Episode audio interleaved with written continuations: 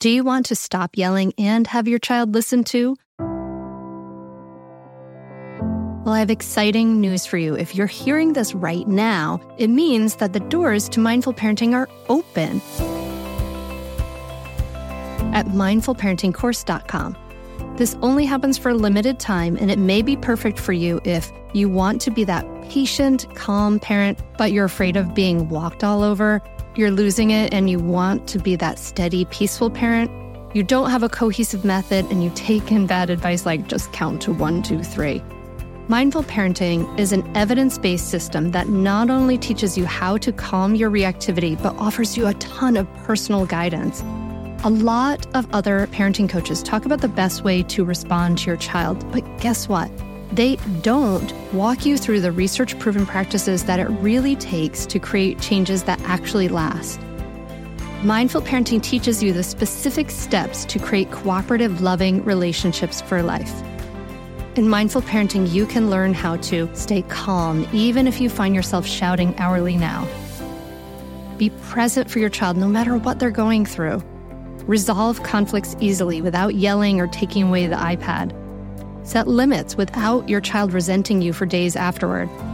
And build trust between you and your child so that you avoid misery in the teen years. The doors are open now at mindfulparentingcourse.com. Unlike other programs in Mindful Parenting, we offer one on one coaching to every member and weekly drop in coaching sessions. Don't wait anymore. You and your kids are worth leveling up. Go to mindfulparentingcourse.com and join now before the doors close again. That's mindfulparentingcourse.com. I'll see you there.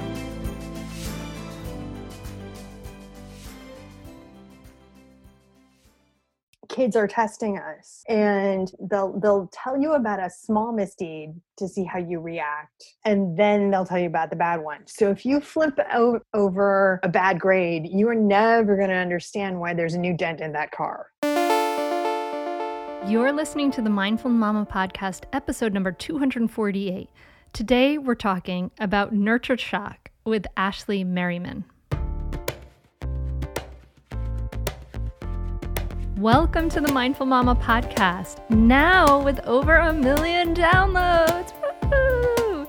Here it's about becoming a less irritable, more joyful parent. At Mindful Mama, we know that you cannot give what you do not have, and when you've calm and peace within, then you can give it to your children. I'm your host, Hunter Clarke-Fields Mindful Mama mentor. I help smart, thoughtful parents stay calm so they can have strong, connected relationships with their children. I've been practicing mindfulness for over 20 years. I'm the creator of Mindful Parenting, and I'm the author of Raising Good Humans, a mindful guide to breaking the cycle of reactive parenting and raising kind, confident kids. Welcome back to the podcast, my friend. Did you hear that? Oh my goodness. We have over a million downloads now of the Mindful Mama podcast. So thank you. If you are a faithful listener and you've been sharing it with friends, thank you. Thank you. This is so cool. I'm like super all butterfly inside. It's so exciting. And of course, welcome. If you are a new person, this is an amazing episode to listen to. Ashley Merryman is amazing. So, with Po Bronson, she is the author of the New York Times best-selling book Nurture Shock: New Thinking About Children and the Dop and she also wrote Top Dog, The Science of Winning and Losing. And this is going to be a fabulous episode. She really talks about these like parenting truths that go against the grain, against what we assume is natural or normal, right? And so she might surprise you with some things you kind of thought were one way, but maybe are another, right? And so she really loves to find this research that debunks conventionally held truths. So you're going to learn about the problem with praise and, you know, what are some of the best ways to actually respond to kids. And you're going to learn that, you know, kids who are overpraised underperform, how little kids lie, why they lie, right? Because they don't want to disappoint and how you can catch bad behavior from others. Oy vey, my goodness. so, this is a great episode, but I'm still like celebrating the whole 1 million downloads thing. Super psyched about it. So happy. So want to thank you. So want to celebrate. It's amazing. It's uh it's just so cool. So, I love it. I love it. I love it. You know, to celebrate this, this is what we're going to do. We're going to do a book giveaway. And I'll give away a copy of Raising Good Humans. And what I want you to do is to share a screenshot of the Mindful Mama podcast wherever you're listening to, share it on social media, and tag me in the post. And we're going to keep track of all the people who share before the end of October. And we will do a giveaway for one lucky person who is sharing. And you can say that we've had a million downloads. So exciting. Celebrate with us and we'll do a book giveaway. Yay! All right, now I got to tell my folks that I'm doing this thing. So, yes, let's celebrate it. And this is a great episode to share with people. It's so interesting talking to Ashley Merryman. I read her book in 2009 and was like, oh my goodness, this is really, really fascinating. So I can't wait to dive into this episode. Join me at the table as I talk to Ashley Merryman. Ashley, thanks so much for coming on the Mindful Mama podcast. I'm so glad you can be here. Thank you. I'm, I'm excited to actually learn, learn for you. I don't know, mindful is how I would describe myself. So I'm excited for the conversation. well, you 10 years ago, you co wrote with Po Bronson, Nurture Shock and it was a pretty a pretty groundbreaking book about parenting i guess so to speak and in that you bring mm-hmm. incredible you bring in you talk about a lot of research that i mean for me i can literally remember kind of like where i was talking about some of the ideas in your book like i remember like a specific path that i was on talking about some of the ideas in your book and just getting so excited about them and there are all these ideas about parenting that are based on research that may be like non-intuitive which i think is so interesting and for me what was particularly interesting because it it brought it it was so illuminating for me in my own journey was the research on praise and i was like oh my gosh i was you know, my parents like were they were of the generation where they praised me, they told me how creative I was and blah blah blah. And I'm a good student, I can do that thing, but am I only doing it for the grade like that? I you it, eh, your book put me into a tailspin about that as I was like my daughter oh, was oh, no, not a tailspin, but just really an interesting tailspin. My daughter's 13 okay. now. So and my daughter was three and all this stuff is happening. So anyway, tell us about I'd love to hear maybe about the beginnings of the book a little bit, but uh, uh, specifically about that praise research, research that was so unintuitive at the time. Um, yeah, well, if it is any consolation, I sort of had the same reaction you did to the science, which is um, my friend Po Bronson and I were writing an article for New York Magazine on the science of ambition. And we were interviewing all of these New York tycoons who were saying, you know, on a good day, I changed the skyline of New York. I mean, that was that was their baseline for what was a good day. I was like, wow, I'm a freelance writer. For a good day, I get out of bed. So I was, you know, pretty impressed by this. But a lot of them were talking about how they had always beaten this ambitions and always known for it. It, it seemed like it was in utero that they had been dec- decreed a tycoon Mm-hmm. And I wanted to know after a certain point of talking to all these people if that was true. Like, what were the things that parents or genetics or whatever it was, what was it that was giving these kids this path? And that made, and specifically about motivation. And so I started looking around for the science to see if there was anything relevant and didn't find anything about baby tycoons, but I did find the research from Carol Dweck. Mm. And Carol was looking at the effects of praise on kids and telling the difference between telling a kid, you're so smart and you worked hard at that. And what she found was that kids who were told, you're so smart, we had this idea that if we built their self esteem, if we told them they were wonderful, that they would perform because they weren't scared of it. They knew they were great, so they would just, you know, fearlessly pursue things. And what Carol found in experiments, which she did with hundreds of fifth graders, and then she replicated it with different age groups, and then they did experiments over about a 10 year period, was consistently kids who were overpraised and told they were smart actually underperformed.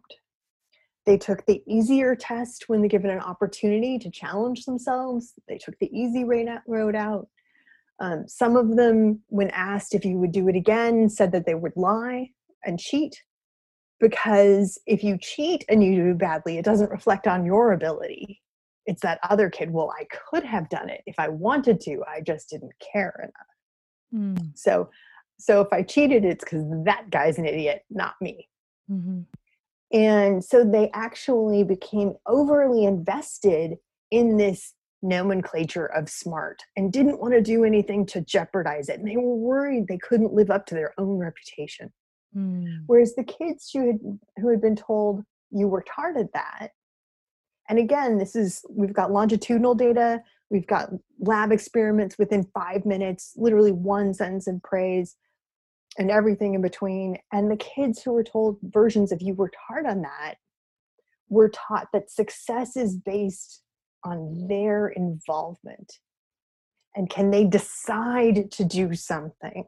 and is it important enough to do them and to work hard becomes the challenge and the excitement and you don't have to prove to yourself you work hard you just actually have to experience it and it's interesting because the us american parenting culture is obsessed with smarts you know we want gifted children we want special children blah blah blah blah blah in asia the cultural reference is actually on effort Mm-hmm. And researchers there found the almost opposite pattern because kids were like, I don't know, I just can't work as hard. I'm just, that's just not in my genes. I can't do it. And they would give up.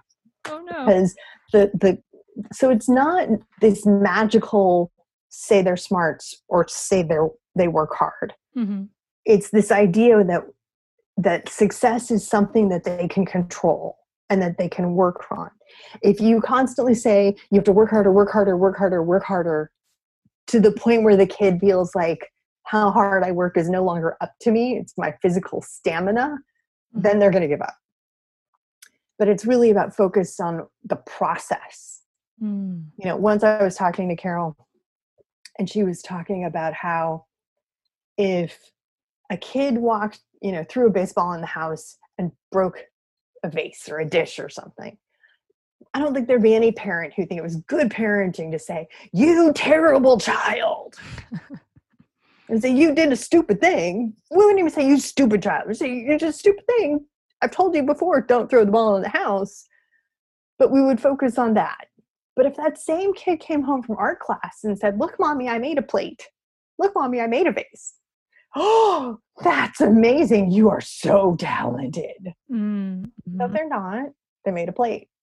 Mm-hmm. So the same overstatement and overinflation of the badness, for lack of a better word, we think isn't so great, but we flip it around and think it's okay and the positives. And the research says no. Both of them focus on the thing they did and not who they are.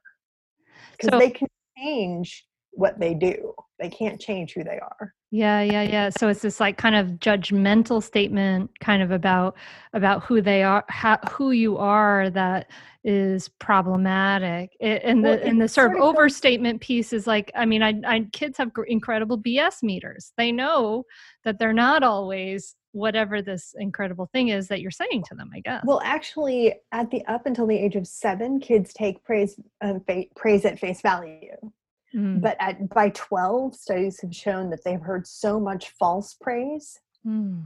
They actually start thinking that hearing praise is a sign that they're doing badly. Oh, wow. Because if you think about what praise is supposed to be, it's supposed to be recognition for something you did well. But we don't use it for that. We use it to encourage. That was so great. Do it again.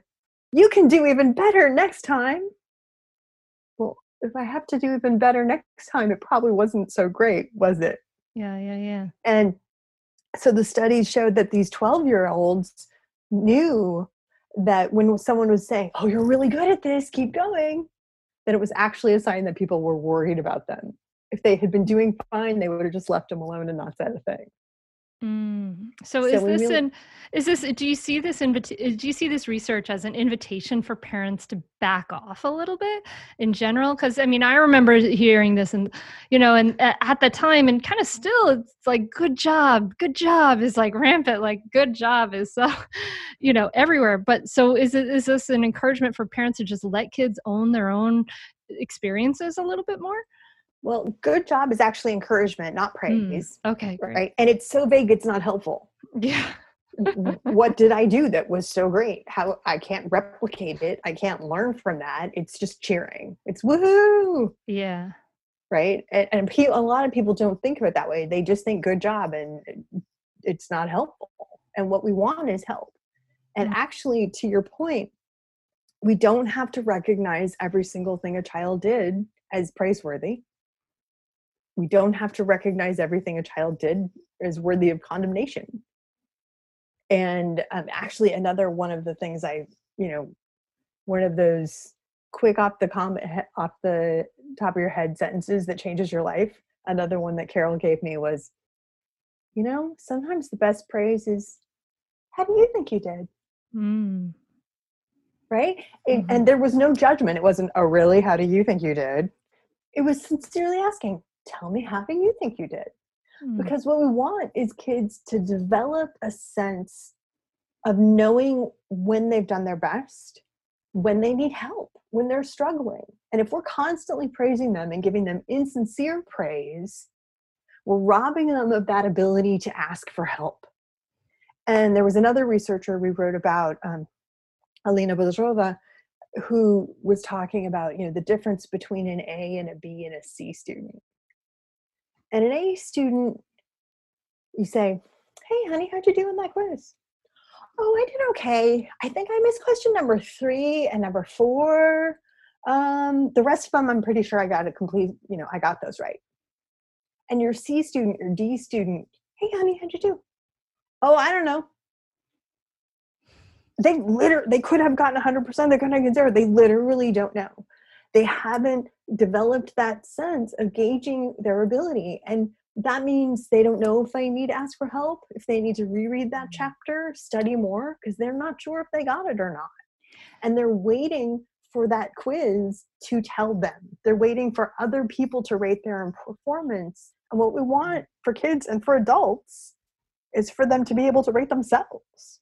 This is so interesting because I can see a complete parallel here with when my daughters were little climbing trees and they would climb trees and I and and you know I'd say you know if they got nervous I'd say well how do you feel?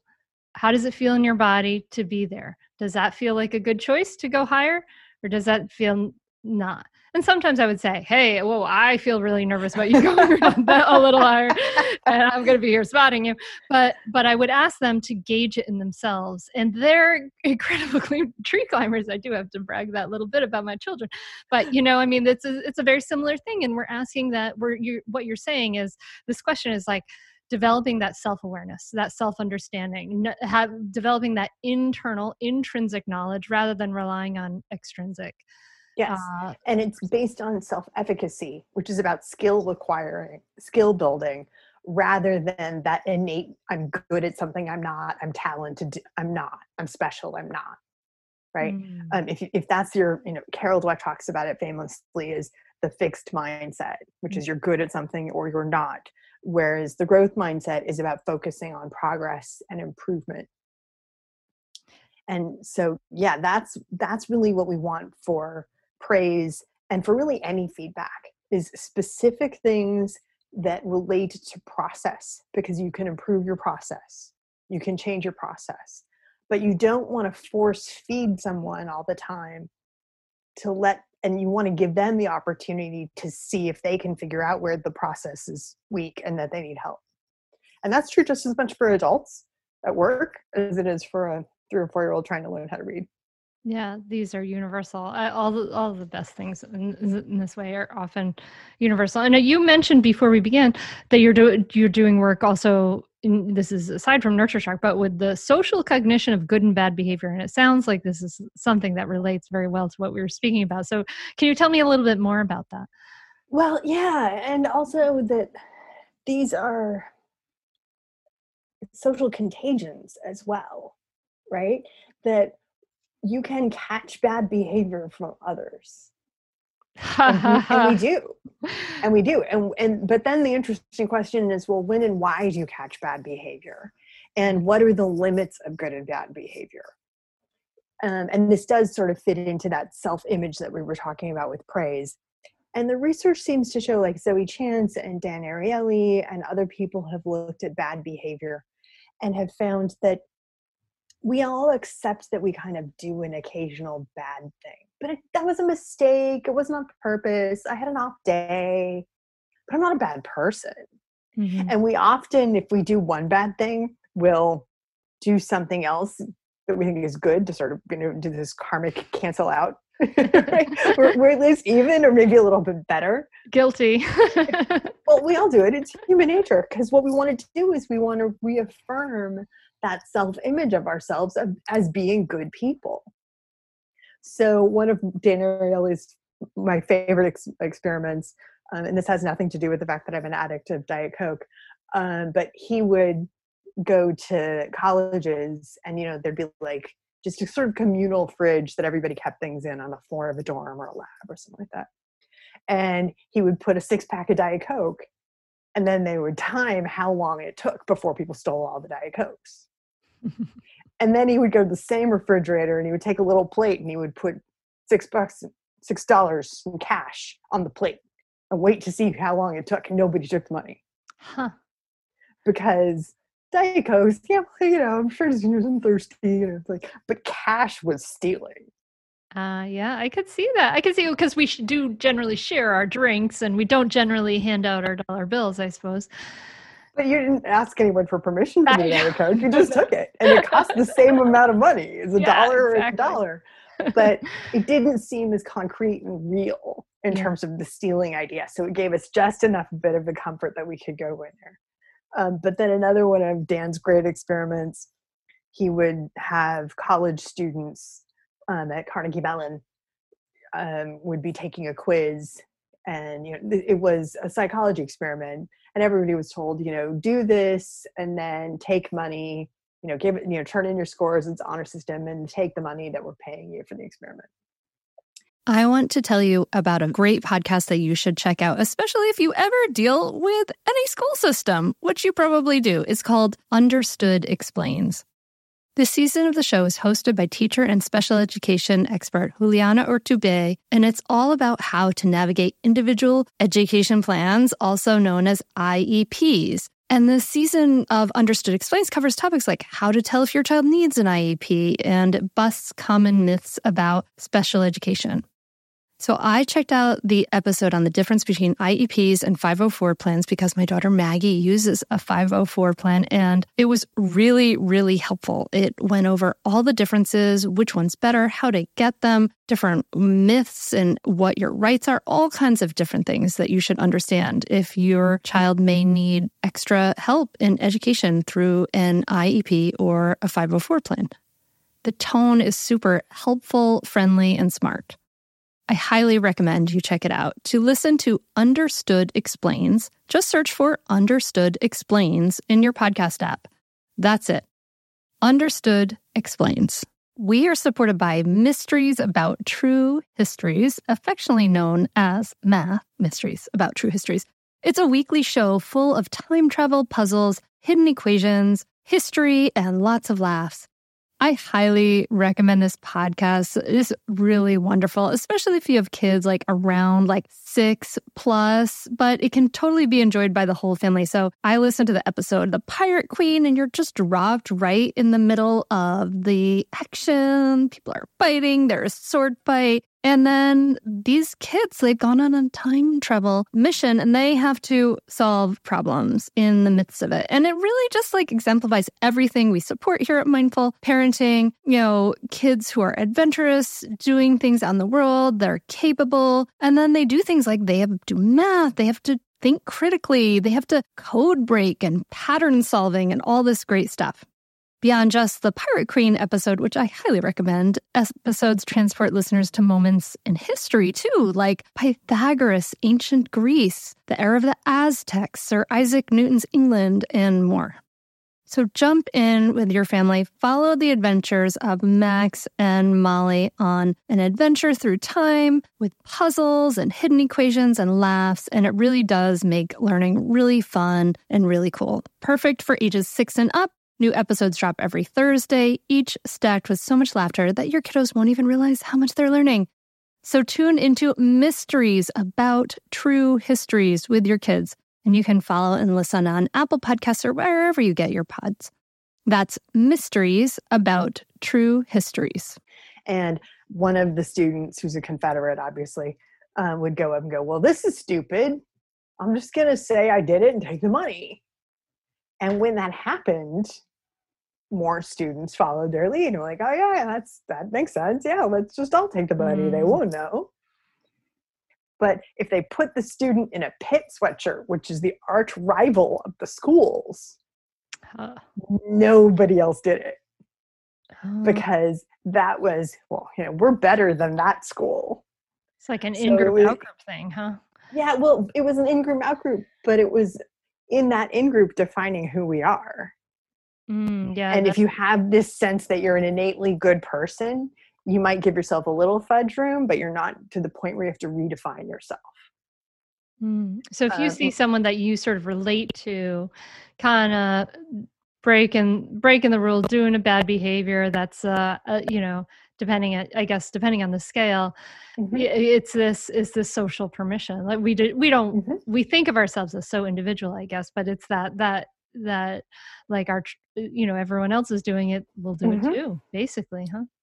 A hundred percent um, and bad behavior is more contagious than good behavior unfortunately um, but you know they've done studies of twitter and tweets that are negative are faster to be republished and tweeted and responded to and the people respond to that tweet in an equally or more negative fashion than the tweet that they read. Oh so we're sort of you know constantly raising ratcheting things up um, so yeah, and one of my favorite of the studies, and um, it wasn't exactly Priuses, although I think they replicated it with um, green cars.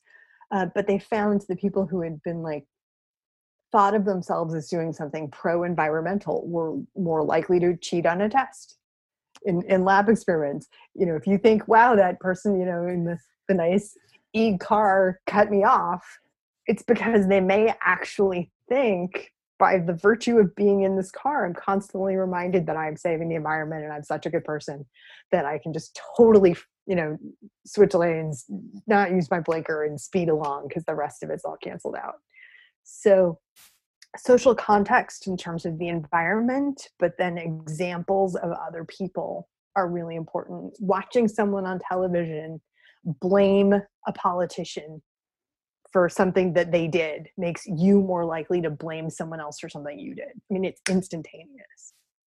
We're just monkey see, monkey do. Yeah, well, a lot of it, and um, well, it makes know, a big argument back- for. It makes a big argument for our, at least in parenting, like it makes a big argument for modeling and a huge, you know, I mean, modeling is of course the, the most powerful thing in general, but it's it's it's research that's showing showing that in, in a larger context in a way modeling is incredibly important but for parents who are teaching the behavior you have to do both. You have to do it and you have to explain why you did it. Mm. because the kid may not see the whole of the event or may just not understand the context. You have a very specific reason why you did something but if you haven't shared that they're not necessarily going to know that. And that again works in the good bad behavior. Um, I, I, like um, white lies and, and lies. Well, mm-hmm. mommy, you told me lies are wrong. So why did you tell grandma that we were that we loved the sweater because we hated the sweater? that was a lie. Lies are bad. Mm-hmm. Well, you know, but we intended to do the right thing. We don't want to hurt grandma's feelings. So I, you told me no one, no, you told me no lies. So we really have to be, you know, cognizant of the disconnects of what we're telling kids and what we're acting out because they do absolutely see the modeling, but they can't necessarily automatically figure out why you may be acting in a way that's inconsistent with what you said, or that they can't just attribute, you know, some specific intent to w- watching you do something. So we kind of got to narrate our decision making for them to make sure they get mm-hmm. it. Yeah, yeah. I, I talk about that with parents when we talk about taking care of your stress response and taking care of your difficult feelings like mm-hmm. say what you're doing i'm taking a break because i'm feeling overwhelmed i'm taking a, a, break and i'm putting my hands on the ground here and taking some deep breaths because i can feel myself getting really frustrated right like the, all that it's that you know name it to tame it it helps us to helps us to to really ground and then you're you're teaching your kids is is awesome. So you also talk about I had, I had mm-hmm, this one favorite thing. I was i was doing a lecture and a mom came up after me afterwards to talk to me. And she's this statue statuesque willowy figure with long brown hair and she's wearing this perfectly tailored white suit and i'm just in awe of this majestic woman floating towards me. And and i talk about how we have to be okay with kids making mistakes and having make sure that they learn from them. She said okay well i understand what you said. Should i intentionally enroll my child in activities that i know that they will be bad at so that they can experience failure it's a good question it's a good question. I'm, I'm sure people are wondering. She and actually other people had asked me that question since. Yeah. And I said, no, they're kids. They're gonna screw up no matter what. You don't need to stage experiences of mistakes and failure. They will find a way to do it on their own. They're kids, they're learning. That's what they do. Yeah. That's why they're kids. So you don't have to stage failure. What you have to do is you have to be okay when it happens and and you know, again, picturing this lovely woman in this lovely uh, white suit. Now I'm picturing, while I'm talking to her, that she's living in this, you know, all white mansion, you know, just like the the perfect everything model home kind of thing. I don't have no idea what her house looked like, but in my mind, that's what she, you know, the house goes with the suit. And I said, yeah, so you also want to model that you're, you know, that mistakes are okay. Mm-hmm. It's not just telling them because if you think about it from the kid perspective, kids see grown-ups always have the answer. They always know what they're doing. They're always the ones in charge. And they never see you make a mistake. You may say, Well, I make mistakes all the time at work or with my friends or whatever, but they don't see that. Mm. So they don't see you laugh a mistake off or take it hard or work harder the next time or whatever. They just don't see that. They don't have experience with that. So, so man, you know what?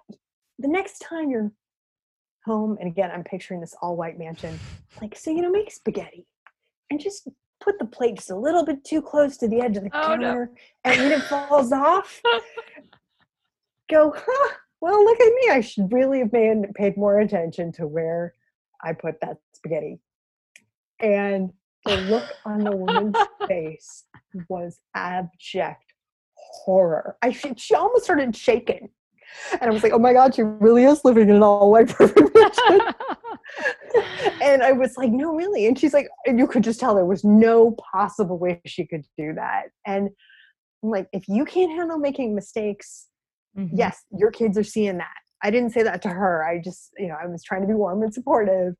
But we've got to be okay with making mistakes and how we respond to them and that includes modeling that uh, sort of embracing it what did i learn from it for our own mistakes. And if you're a perfect person in a perfect house then stage a mistake for you not for the kid. Because the kids will come up with them on their own. It's hard for uh, i have a lot of clients like who are raised with that you know women girls are raised with that perfectionist thing like mm-hmm. you have mm-hmm. to be perfect you have to always do the right thing and and uh, mm-hmm. and always say the right thing and look good doing it and there's incredible mm-hmm. pressure out there um, to do that so it, it really is a big ask in a lot of ways to say mm-hmm. uh, to admit your mistakes to to say to your kids i messed up and i'm sorry like that's it's it's amazing how hard it is for for us as parents to do that you know well if you think about and I 100% agree with everything you said in terms of that concept of kids or women or girls need to be perfect. How far is that from what we're where we started with phrase and that you need to focus on what you do and not who you are? Mm-hmm. If who you are is perfection, only God is perfect. Hey there, I'm Debbie Reber, the founder of Tilt Parenting and the author of the book Differently Wired. The mission of Tilt is to change the way neurodivergence, whether that's having a learning disability, having ADHD, being gifted, autistic, or some combination of all of the above, is perceived and experienced so differently wired kids and the parents like us raising them can truly thrive. On the Tilt Parenting podcast, I get to talk with authors, therapists, educators, and parenting experts who are committed to this mission. I ask the questions my listeners are most curious about when it comes to supporting our kids. And in turn, my guests share strategies for challenges, out of the box ideas for navigating school, best practices for therapies, tips for advocating, and so many thoughtful insights on what it really takes to help our kids grow up feeling seen and respected so they can create awesome lives for themselves. I know that raising a differently wired kid can feel overwhelming and isolating, but I promise you, you are not alone, and it can feel so much better. If you're on this parenting journey, come listen to Tilt Parenting. Together, we can shift this paradigm and show up for our exceptional kids with hope, possibility, and joy. I'm Margaret. And I'm Amy. And together we host the podcast, What Fresh Hell Laughing in the Face of Motherhood. Margaret, I would say you're sort of a where are my keys kind of mom. Correct. Sometimes a where are my kids kind of mom. While you're Amy more of a we were supposed to leave 35 seconds ago, mom. I mean, touche. In each episode of What Fresh Hell, we come at a topic from our usually completely opposite perspectives. I bring the research, And I bring kind of the gimlet eye. Like, is that research really going to work, people? And almost 10 million downloads later, we're still laughing. We also talk to experts in the parenting field, plus parents with stories we can all learn from. We make each other laugh, we challenge each other's assumptions, and we have what we think is the best parenting community on the internet. Check out What Fresh Hell Laughing in the Face of Motherhood wherever you listen to podcasts. So you're kind of doomed. And if you're an atheist or an agnostic, you don't even have God to say his perfect. You're just, you're just screwed, right? So apologies to the flame flip, but I mean seriously, like humans are not perfect. And if that is our standard, we are at a certain point loading ourselves up for failure. And it's then again, how are you responding to failure? And if you've been, I can't fail, but you ultimately will because you're not perfect. I mean, there's a whole line of literature on perfectionism and how Yeah. destructive it is. And perfectionist strivings, striving to do better and to use that to motivate you, that's productive because that's pushing you. But when the goal is being perfect, when it's a perfectionist goal rather than that striving, it's really unhealthy. It's, Um, it's like never good enough. That's basically what perfect is. Is never nothing is ever Literally. good enough. literally. yeah. And often, I mean, there's actually, a, well, I probably have other questions and you're not interested. I get all excited and geek out. Uh, but there's different kinds of perfectionism. There's perfection in terms of what I expect from myself, what I from myself, um, what I think other people's expect expect from me. You know, if my mother expects me to be perfect, if the world expects me to be perfect and I know I'm not, that's a different kind of challenge than thinking I'm not living up to my own beliefs of what I can do. Um, performative perfection is much more difficult and destructive than uh, than that wanting to do better, wanting to push yourself. Can Mm. I talk about humility for a second? Oh Would that be yes, okay? please, please do, Ashley. Oh, You're a it- fount of, of interesting things. well, I think this it, this to me all of these fit in my head. Um, there, I'm a lawyer, and in law school, you're always taught that the law is a seamless web. Pull out one place, and the whole other thing shrinks or stretches. And, and I kind of feel like praise and self-efficacy and perfectionism these these are all a big web in my head Actually just means there's cobwebs in my head. Oh well. Not much you can do with that. Too much Diet Um, Coke. never. Never too much diet coke. Um so what i love about the science of humility is there is an actual science of humility. And the scientific definition has three parts. Ready? Mm-hmm. Because each part's really important i swear an accurate view of your strengths and weaknesses in the context of the whole Okay. now, we're going to start with it has to be accurate. Mhm. So it's not your inflated praise. Mom always thought I was wonderful. I must be wonderful.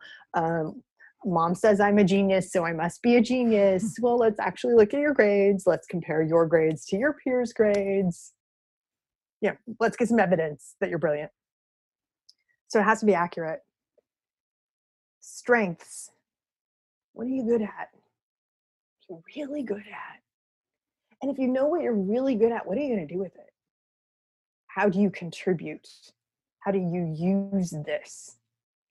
Now we've started, and, and it's accurate. So this isn't arrogance. The whole point of this is humility, right? It's an accurate perception of I'm really good at blank. Mhm. Okay, next part weaknesses. Mhm. I'm not using the weaknesses assessment as my starting point to prove that I am unworthy. It's about saying, okay, well, I'm good at this, but I'm really not good at that other thing. And again, it's accurate. So you're not exaggerating your badness or or your goodness, like we talked before with the false praise. It's really, you know, am I okay? Well, I'm contributing what my strengths are. Now I've identified my weaknesses. How do I work on that? Mhm. I'm How sure do the I improve? listener and just like me are like the, your strengths and weaknesses are like going through your head all this Yeah, yeah, yeah. yeah. you know like i'm i'm good at i love doing a podcast i'm good at doing a podcast it's great it's fine i'm so like not good at administrative and organizational pieces it's so funny okay. you know it's Well, really so- interesting i have a very clear picture of that and once had an assessment that like really showed how how un- Okay. Well, now we're going to get to we're, now we're going to get to the next part, which is now you've realized you can identify this part where you can grow and develop your skills, or you can realize that that's not really that important to Mhm. you. So now you need to hire te- you need to expand your team and Mhm. recognize that those are other people's strengths and be grateful for them rather than jealous or dim- or diminish their achievement or accomplishment. Say wow you did something that i just totally cannot do. That's fantastic. Either teach me or please do this and i'm good at this. Let's trade. Mhm. and then the last part is in the context of the whole. Hmm. now there are um, atheistic versions of the humility research. There are theistic versions. So some people will talk about it in terms of god. Some people will talk about it in terms of visiting the grand canyon or looking at the stars in the sky or history. And is what you did that important in this bigger context? Mm. now, I still think you can actually, and sometimes do it in a smaller context, right? Michael Jordan may be an incredible basketball player to this day, but if he's the only person on the court, he's going to have a really hard time passing Mhm. because there's no one else to catch the ball, right? Um, i hear he needs a little humility from the people who've watched the yeah, well, well, but that's kind of interesting, right? Because if I walked up to Michael Jordan and I said, You're one of the best basketball players ever, and he went, Nah, not really, that's not humble. no that's false humility It's, it, it, it's, it's, it's false modesty. Ah, And the difference between modesty and humility is modesty is what we show other people, Mm. humility is what we think of Mm, ourselves. okay Mhm. So if Michael Jordan were to say, Yeah, I know everybody else sucks, I'm the best ever, and I've changed the world, and the world will never be the same because of me, well, maybe he's got some evidence about that in terms of influence on culture. Um, on the other hand, I'm sure people in Pompeii thought they were changing the world too, and that didn't do very much for them, right? So if we look at a bigger picture from history, the humble response would be, Thank you Mm. Mhm. right? Not Mhm. pretending he's good or pretending he's bad, but recognizing where he is and his strengths and weaknesses in the context of the whole. Mhm. And that I use that actually, going back to what you were saying about the the podcast and the admin, I tend I'm in the perfectionist category. I am very high standards. I am merciless to myself when I make a mistake, which is pretty much on the outline. And I use the humility research to be a, an actual checklist. Okay, I frequently because I'm typing too fast and then I'm editing emails and I edit and it takes me an hour to write a two sentence email because I'm a writer so it has to be perfect. But I've edited it so many times by at the time I actually give up and send click I've left out a word or it's half of the half of one draft of the sentence and half of the other. I regularly do this. And then I beat myself up about it. Oh my god I can't believe that. That person thinks I'm an idiot. I am the worst really? Is that am i worse? No i mean like really like yeah. I, I i you know and i can get down on myself on this i go okay accurate view of your strengths and weaknesses in the context of the whole. Did your typo mean the person who can't who got it doesn't understand what you wrote? Or actually you know you meant do not do something and you said do it and you forgot that okay then you got to fix it. But does that negate the relationship I have with that person? Does it negate the work that I have done in the rest of my life because I sent a typo and a thing? Probably not. yeah So it's very much like Kristin it. Neff's work on on self-compassion which is looking at your things and seeing your common humanity right in the context of the whole is very similar to that like kind Yeah, I- of taking I that try it. perspective I, I try and be. I, I like the humility research on it because it just seems very specific and actionable. I'm always looking for the research that I can implement, even if it sounds really great, but I can't figure out how to do it. I'm constantly saying at least 10 times a day, um, you got to idiot proof this. I'm being the idiot. And and I like humility in that it, it is that actual checklist. I can say, did I do this? Did I do not? Do they this? Mhm. and and i feel like not i'm obviously really interested in the self-compassion research but i haven't again my own deficit haven't figured out how way, a way to implement it in the same way beyond saying well i should be nicer to myself. Mm. um i should understand that i make mistakes. I should but i don't. Yeah yeah. Yeah yeah. I guess for me sometimes i think like okay like there's like seven eight billion people in the world. Like at this time literally there are a million other people feeling whatever i'm feeling right now in a very similar way and like in a very for me that that's a way that i can say okay i am so not alone in this. This is not just me. You know this is a this is a whole thing but i love this. I love this humility research. This is so Isn't cool you know like let us be accurate and that requires some mindfulness like some clear Mhm. seeing about ourselves and absolutely. you know we can either grow or compensate and and just like think about this big picture. Step back into this into this perspective. Maybe you can give us some of this perspective that i think is really needed. Um i really would love to bring in uh, a little bit about the why kids lie because parents it, it's so um frustrating so so frustrating when they lie. Why are they lying? What's going on? And and you talk about that in nurture shock so i was wondering if you would mind Mhm. talking a little bit to that as well well i mentioned actually a little bit of it before and it relates to that preservation of self-image. Mm. you know some of it kind of depends on how old the kid is right? About 96% of children if you ask them if lying is wrong will tell you yes it's wrong. You say, well why is it wrong? Um, for little kids the reason it's wrong is because it gets you in trouble Mm. and because it gets you punished. Um, but when you ask a little kid you know why did you lie? It's because they don't want to disappoint mommy and daddy mommy and daddy said i'm a good little girl and a good little boy. I don't want to prove them wrong.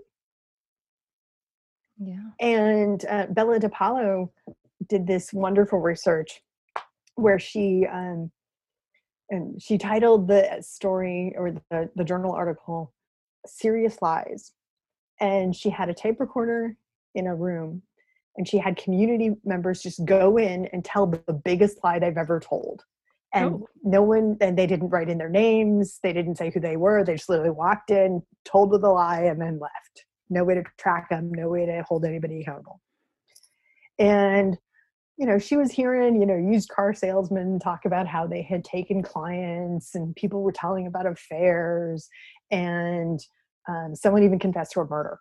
wow But there was a number enough that this became an actual separate category in her analysis of people who said, as adults, when I was eight, I um, scratched my mom's my mom's dresser drawer, but I knew mom would know that it was me. So instead of me, I scratched my sister's initials instead of mine.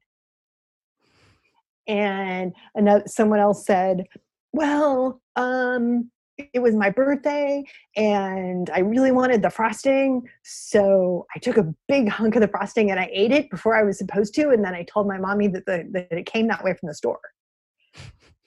And she kept saying, Really? This is it? This is the biggest lie you've got? and she she was she was like i have a grant here i have to actually publish this what kind of nonsense is this and then she started realizing because there were more and more of these stories kept coming. And she said that was the moment when they lied.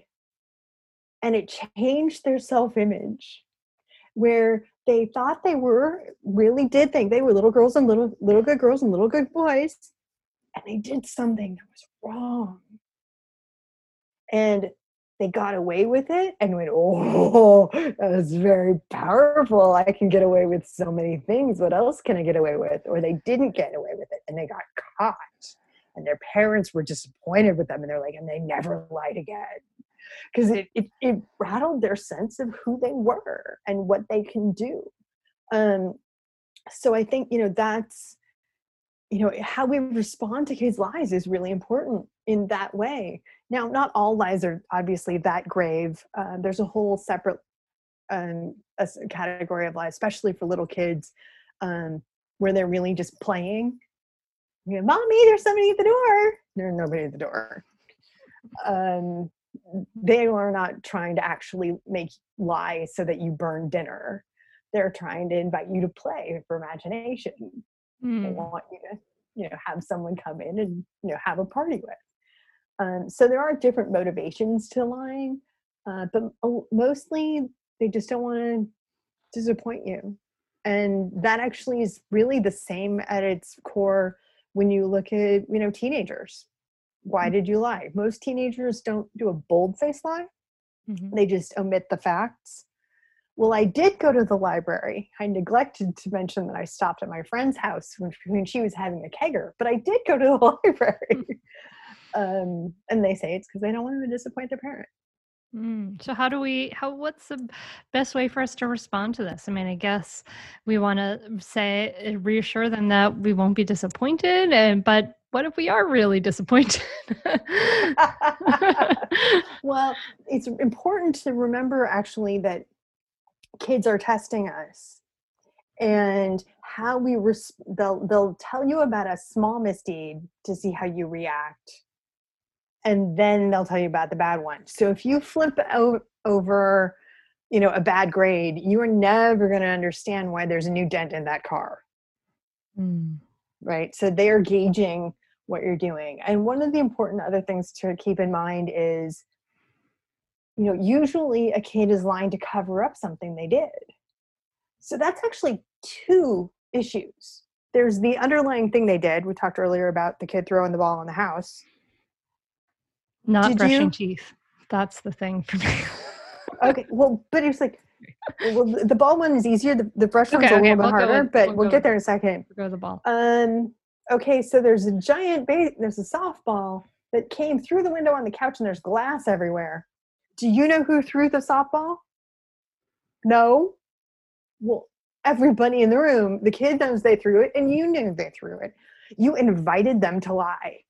Oh, mm-hmm you set them up mm-hmm. and then you get mad at them for lying well what were mm-hmm. they supposed to do mm.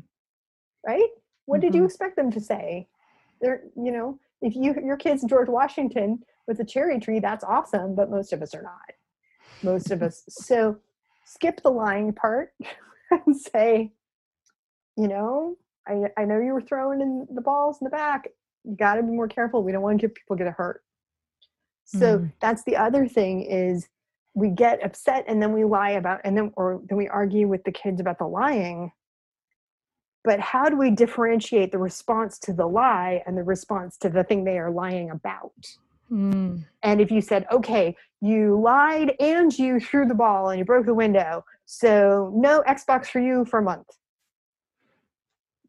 Ask the kid, is it 15 days for the broken window and 15 days for the lie? Or did I get more punishment for the breaking window and no punishment for the lie? They don't know.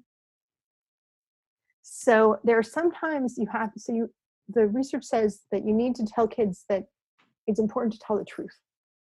Don't Mhm. dare them to lie. Say, I just want you to tell me the truth. I won't punish you if you tell me the truth. That's how important I think telling me the truth is. Mm-hmm. We can always fix the window. What we can't fix is if you don't trust me and I don't trust you. Mm-hmm. We have to trust each other. So promise them that you're not going to punish the truth. Ask them to promise to tell you the truth. And when they tell you the truth, you can't punish them. Mm-hmm. I mean, because if you do, then you lied. Yeah, you lied. Mm-hmm. Then, but then you have at least trust in your child, and Yeah. that's the most important thing, obviously. And and hopefully the next time they do something wrong, they'll come up to you and say, "Mom, I need help. I Mm. did something wrong, or I might do something wrong, and I'm not sure how to do this." because they're gonna do wrong things. They're gonna make mistakes. They're gonna As do we discussed. We they are make- human. They're kids. They're gonna make mistakes. Grown-ups make mistakes. Kids can make more of them. All And what we want to do is have them ask for help rather than pretend that everything is great so we don't catch them. Because we Mm. can't help them. if We don't know it. All right. What about not brushing the teeth though? Well, I was saying, the reason I said the brushing the teeth one is because it's the um because the ball and glass was easier to see. Yeah. And, you know, unless you're like you know touching the bristles to find out you know when they were wet, it's a little harder for me to tell you that you know that they lied, right? I know. But if you know they lied, then skip the setup for the lie. yeah, yeah. Say you have to brush your teeth. Promise to tell me when you did. Yeah. I, I mean that's And it's it's and and, what you- you're talking about You don't believe them. Then you got you're prioritizing the relationship ultimately first and that's really what we want right like for any kind of to to be parent skillfully out of influence versus power right we want to be we have to prioritize that relationship they have to care about your relationship with you in Mhm. order to in order to want to um want to do good uh, because of that caring right And how old is this non-brushing your teeth kid? 10. Potentially she might be 10 fifteen. okay, well if that oh, that's old enough, then this should work for the brushing the teeth part, which is when you say it's your responsibility to brush your teeth, and it's your responsibility. You know, it's one of those things that you have to do to take care of yourself, and you're growing up. Mhm. And when you do things that to control yourself, if I nag you, I'm treating you like a little girl, and I know you're growing up. Mhm. So you give them the opportunity to say that I, I am taking care of myself, I am responsible for myself, and you have to then trust them to make that right decision. Yeah. And I mean, I think that's important. You know, There's a researcher, Nancy Darling and Judy Smetana, look at you know teens and autonomy, and the need for autonomy peaks at around 13 to 15 Mm. it's higher in an 11 and 12 year old than it is in an 18 year old and i think about my my friends who are parents whose kids have had knockdown drag out fights over whether you're wearing this t-shirt to grandma's house or that t-shirt to grandma's house. Well i remind them they've probably bought both t-shirts right? So neither of the t-shirts are probably really that objectionable but they want to make sure their kid looks nice for grandma. But it's that they're afraid that their kid is going to make the wrong decision and they might even find themselves saying why are we arguing over something so stupid as which t-shirt? And why is this so important to me? Well we know because mom we want to press mom. But why is it so important to the kid? Because that's all they've got. Mhm. you as an adult can decide who you have relationships with. Will you work? Will you not work? Where will you live? Where what will you study? Who will you associate with? Will you be married? Will you be single? Whatever. What's an 8 or 12 year old got Yeah. which t-shirt i wear do i do my homework before or after i have, have dinner Mhm. these small decisions and that and they're trying to get a sense of ownership of their lives and their and a real sense of autonomy and but they can't you know the 18 year old needs less autonomy because they have it by 18 Yeah. by 18 they may have a driver's license they may have a job they may have college or career plans your eight year olds got nothing and they don't see the change so giving kids the opportunity and the, and feeling that they're responsible for something and that people are counting on them to execute it is really powerful because they don't have that in other places you know? So the, for the really little kid who's going to the you know doesn't want to go to bed on time uh, um, i mentioned the researcher elena bodrova she said you know okay buy a second alarm clock. And you put the alarm clock in the family room that clock you have that child set the time and the time you set is when it's time to go brush your teeth and get ready for bed Hmm. Mhm. and when it goes off don't argue about me it's time to bed you're the one who set the clock Yeah. you're you're the one who knows so it's about giving them that self sense ownership rather than just mommy says that daddy says that i have to do what they say it goes to that unthinking and again we want them to develop it it's not just did you brush your teeth it's did you brush your teeth well enough Mhm. right? Because you know, I you know, I, I wet the brush, and I put the and I was done. well, no, no, no, you're gonna have to send it back and do it. So you know, maybe one day they wake up and go, "Ooh, I really, my mommy, my mom and say, well, you probably should get brush your teeth before you went to bed, right?" So they may have to learn from a mistake or two. Um, I wouldn't let it go so bad that you need to have lots of cavities, but giving them that little ability to take ownership in their tasks is important. And, you know, again, we talked before about narrating and modeling. You know, your 10 year old's old enough, I think you can say, Hey, I want to give you responsibilities around the house. I want you to be able to trust yourself to do that. But to do that, you have to earn them. And to earn them, you take responsibility for little things. And the better you do on those, the bigger the responsibility you get. mm-hmm. Mm-hmm. Maybe? Well, yes, yes, yes. done my standard. I'm not a therapist. I am No, no. I am, um, I am, I don't know your children, so I always hate giving advice to people I don't. no, know, I appreciate that advice, and I, science I'm, uh, comes in. I'm nodding because I agree so thoroughly. I'm a, a Montessori parent. And so there's a lot of responsibility given at all the Mhm. ages. Like here you you take this responsibility and they do take a lot of responsibility and Mhm. they take some of it really well and some of it yeah. And so you know, they're kids. Um but um but yeah, no, I, I agree with everything you're saying, Ashley, and I, I appreciate it enormously. There's so many things we didn't talk about. So, dear listener, you if you had never read Nurture Shock, it is an important book to pick up. Um, there's so many, so much more in that. Also about um, you know how to talk about issues of race as well and and our tv our, our good for you tv shows are they good for actually good for you there's some really interesting stuff in there and um and ashley's also written about the science of winning and losing in a book called top dog and i i just want to thank you i really appreciate the work you've done I, I really appreciate you coming on the mindful mama podcast and sharing your you're obviously so like passionate about like this incredible learning that you're you're bringing out into the world in such a accessible way um, i really uh, appreciate it and it was it was it, it brought so much to my life so i, I personally thank thank you you. as well Uh, well, I feel like it, it's an honor to be able to tell scientists' findings to people who otherwise wouldn't have them. I mean, that's why scientists do the work, and so it's a big privilege to get to to talk about them to anybody, and uh, delightful to get to share some of that with you today. So, thank you.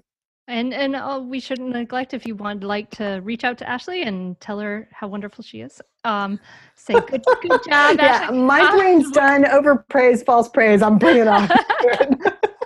where can they find you um, AshleyMerryman.com, and there I'm also on Twitter and um, rarely on Facebook, um, but I'm pretty easy to find. all right thank you so much Thank you. Thank you so much for listening. Wow, you know, it's so interesting, isn't it? The reasons, understanding the reasons why kids do the behaviors they do is so important, right? The why they lie. They just don't want to disappoint us. You know, it's such a, a, a difficult thing, right? And we want to just be real with our kids. I think some of this goes back to that. And that's something we always talk about in mindful parenting is talking about being real, being authentic, and how when we communicate skillfully and authentically, honestly, that's actually the most effective way of responding. It's so interesting. We actually just recently distilled the mindful parenting method down into five steps, which I think is so cool. And it makes the acronym clear, which is so great. But uh, step one is to calm, calm your reactivity. And we do that with habits that steady the heart, the mind, the nervous system, understanding our triggers and self compassion. And then L, listen, listening reflectively, creating connection. E, express, expressing yourself honestly and effectively. And A, attend, be present. And R, resolve, resolving problems based on needs. So that is the mindful parenting clear method. So now now you know. Now you know. I hope you loved this episode. Oh, and we're doing that book giveaway. So help us celebrate the one going over a million downloads of the Mindful Mama podcast. Ah! Uh, just as, as a side note, this podcast started because way back in the first episodes, it was called Yoga Stories Project because I was going to teach a yoga class in 20 I think I started the podcast in 2014 and I was like there's nothing to listen to where people are talking about the deeper philosophies and truths and enlightenment and things that I was interested in. And so I just started to make it right? Like people talking about these things because there weren't any podcasts like that at the time and now it's morphed into this. And now we have over a million downloads. So you can help us celebrate that and win a copy of Raising Good Humans for yourself or a friend. All you have to do is take a screenshot of wherever you're listening. If you're listening on your phone now, just take a screenshot right now and then share it on Instagram or Facebook and tag me in that. On Instagram, I'm at Mindful Mama Mentor. Just say we're celebrating the 1 million downloads and share your favorite episode and help us celebrate. And before October 31st, 2020, we will do a giveaway and, and pick out one poster to get a copy of Raising Good Humans. And we can just celebrate together. Yay! So exciting. So I hope this was very helpful to you.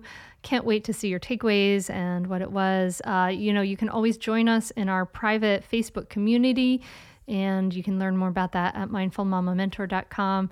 But I'm excited to see you're celebrating.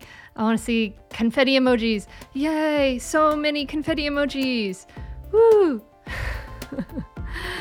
All right. Uh, I can't wait to talk to you again next Tuesday.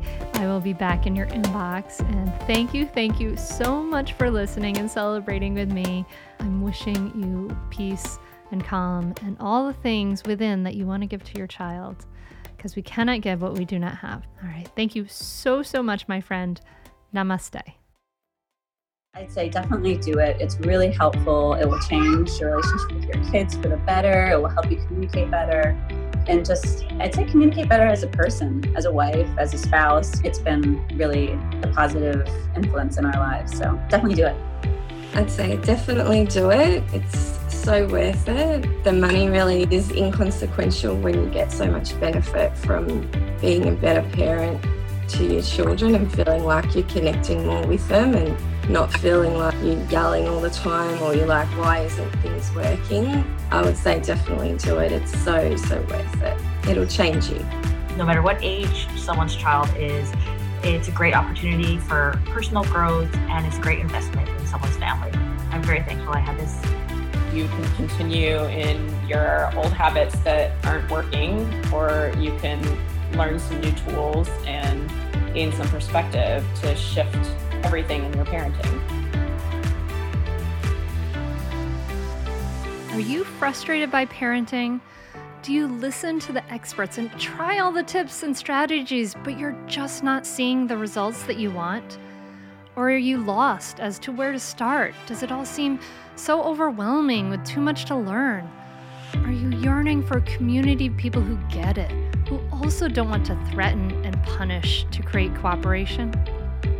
Hi, I'm Hunter Clarke Fields, and if you answered yes to any of these questions, I want you to seriously consider the Mindful Parenting membership. You will be joining hundreds of members who have discovered the path of mindful parenting and now have confidence and clarity in their parenting. This isn't just another parenting class. This is an opportunity to really discover your unique, lasting relationship, not only with your children, but with yourself. It will translate into lasting, connected relationships, not only with your children, but your partner too. Let me change your life. Go to mindfulparentingcourse.com to add your name to the waitlist so you will be the first to be notified when I open the membership for enrollment. I look forward to seeing you on the inside. mindfulparentingcourse.com.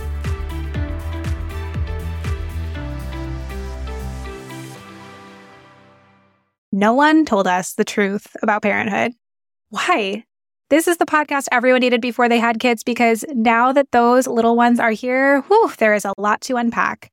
I'm Rachel Shepardota, and I am your host for the podcast No One Told Us, where we tell the truth about parenting and let you in on all the stuff you really should have known about before having kids. I am the founder of Hey Sleepy Baby, but this podcast is so much more than sleep. We'll be diving into all the topics that you really care about and need to know while you do your best job raising those adorable tidy humans. Our goal is to just make you feel less alone and less overwhelmed. There are so many things that no one tells us before becoming a parent, and I think that we should really pull back the curtain on becoming a first time or second time mom or dad to share the good, the bad, and the ugly. We'll have a little education, a little fun, and a whole lot of heart that goes into each and every episode. So join me and our amazing guests each week to hear us talk about what no one told us.